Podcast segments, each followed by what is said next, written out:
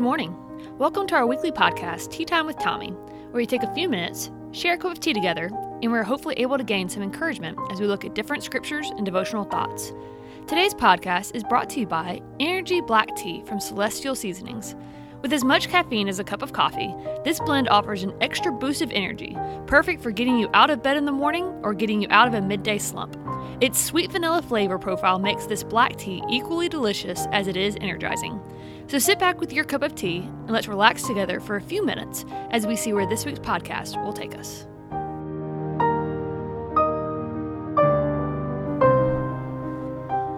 Hello again.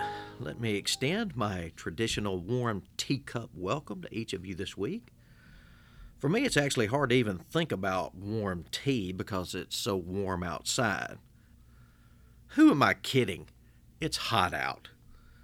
But I did just finish a cup of our featured tea, Energy from Celestial, and I might add, I love it.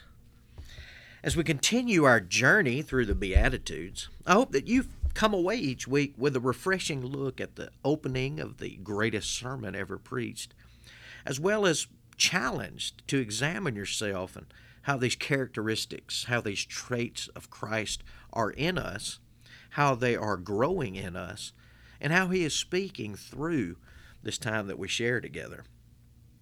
As I mentioned last week, there have certainly been some difficult discussions in my prayer time with the Lord as I've been examining myself and realizing uh, the places where I need to grow and challenge myself with these spiritual truths that He has taught and is continuing to teach. Today, as we move forward from being merciful in verse 7, we look to verse 8 in Matthew chapter 5. So I hope that you have your Bibles and you're turned there and ready to go. Matthew chapter 5, again, we'll begin in verse 1.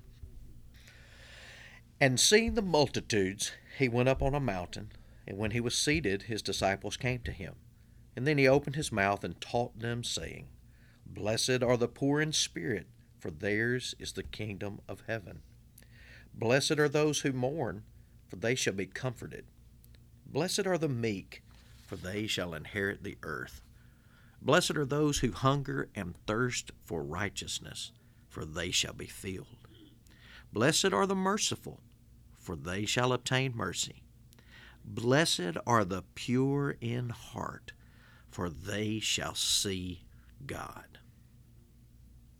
I think that you will join me in recognizing that the aim of Christ, uh, his coming, was not so that uh, we might be uh, reformed in the manners of society uh, that we live under, but his goal is to change the hearts of sinners that include you and I.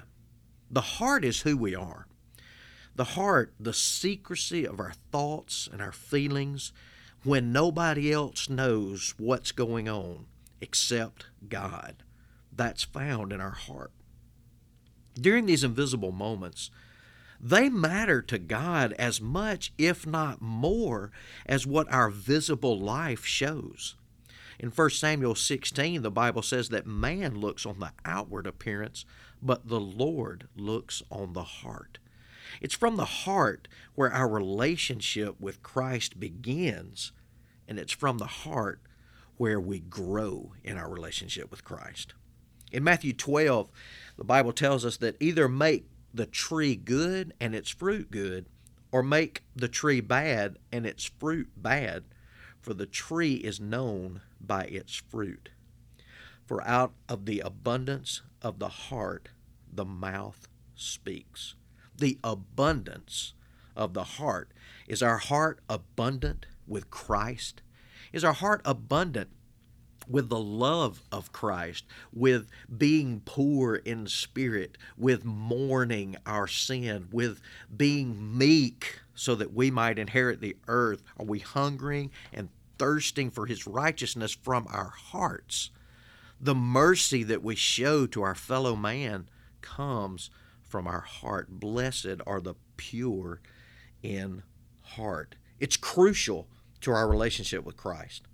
Jesus didn't come into the world simply because uh, we've got some bad habits. We've got some things that we do that need to be adjusted. We've got some things that have been broken and He wanted to fix them.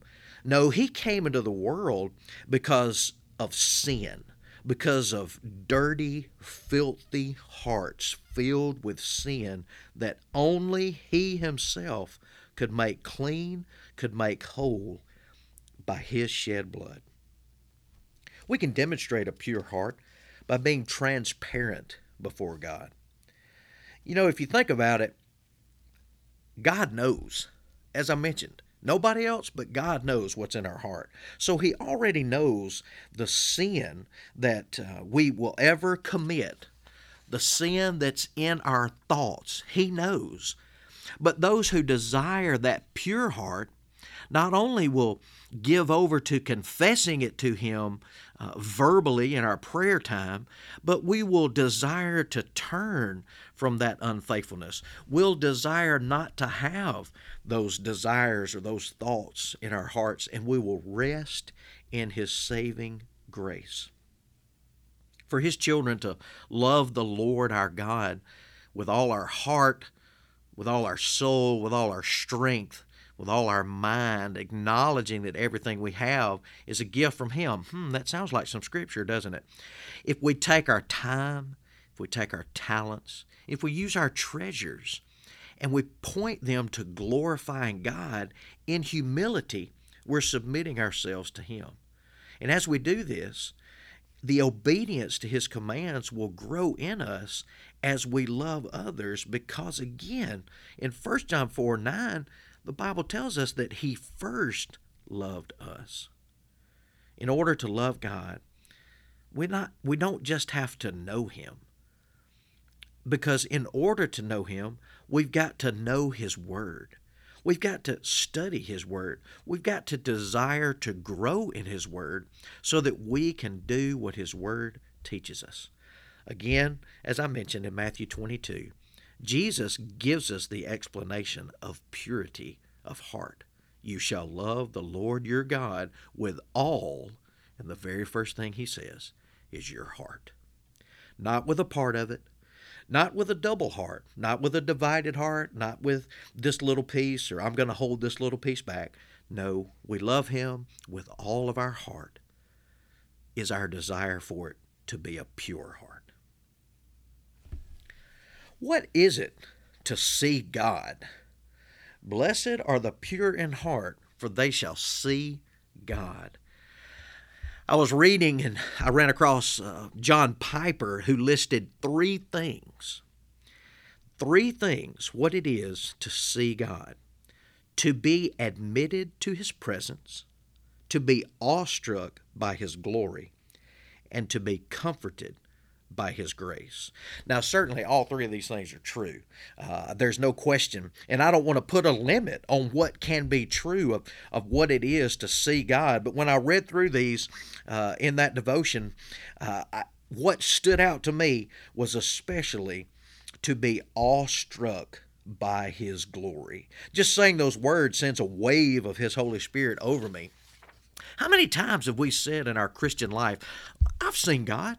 We've seen God's hand move in the service today. I was in a service and I saw the Spirit of God at work. Absolutely. There have been countless times I pray for you in your spiritual life that you can say you've seen God move and and we reference that we've seen God. But what is it to see God?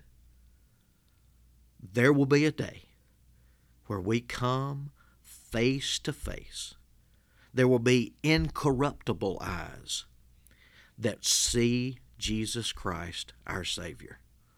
Oh, what a day that will be!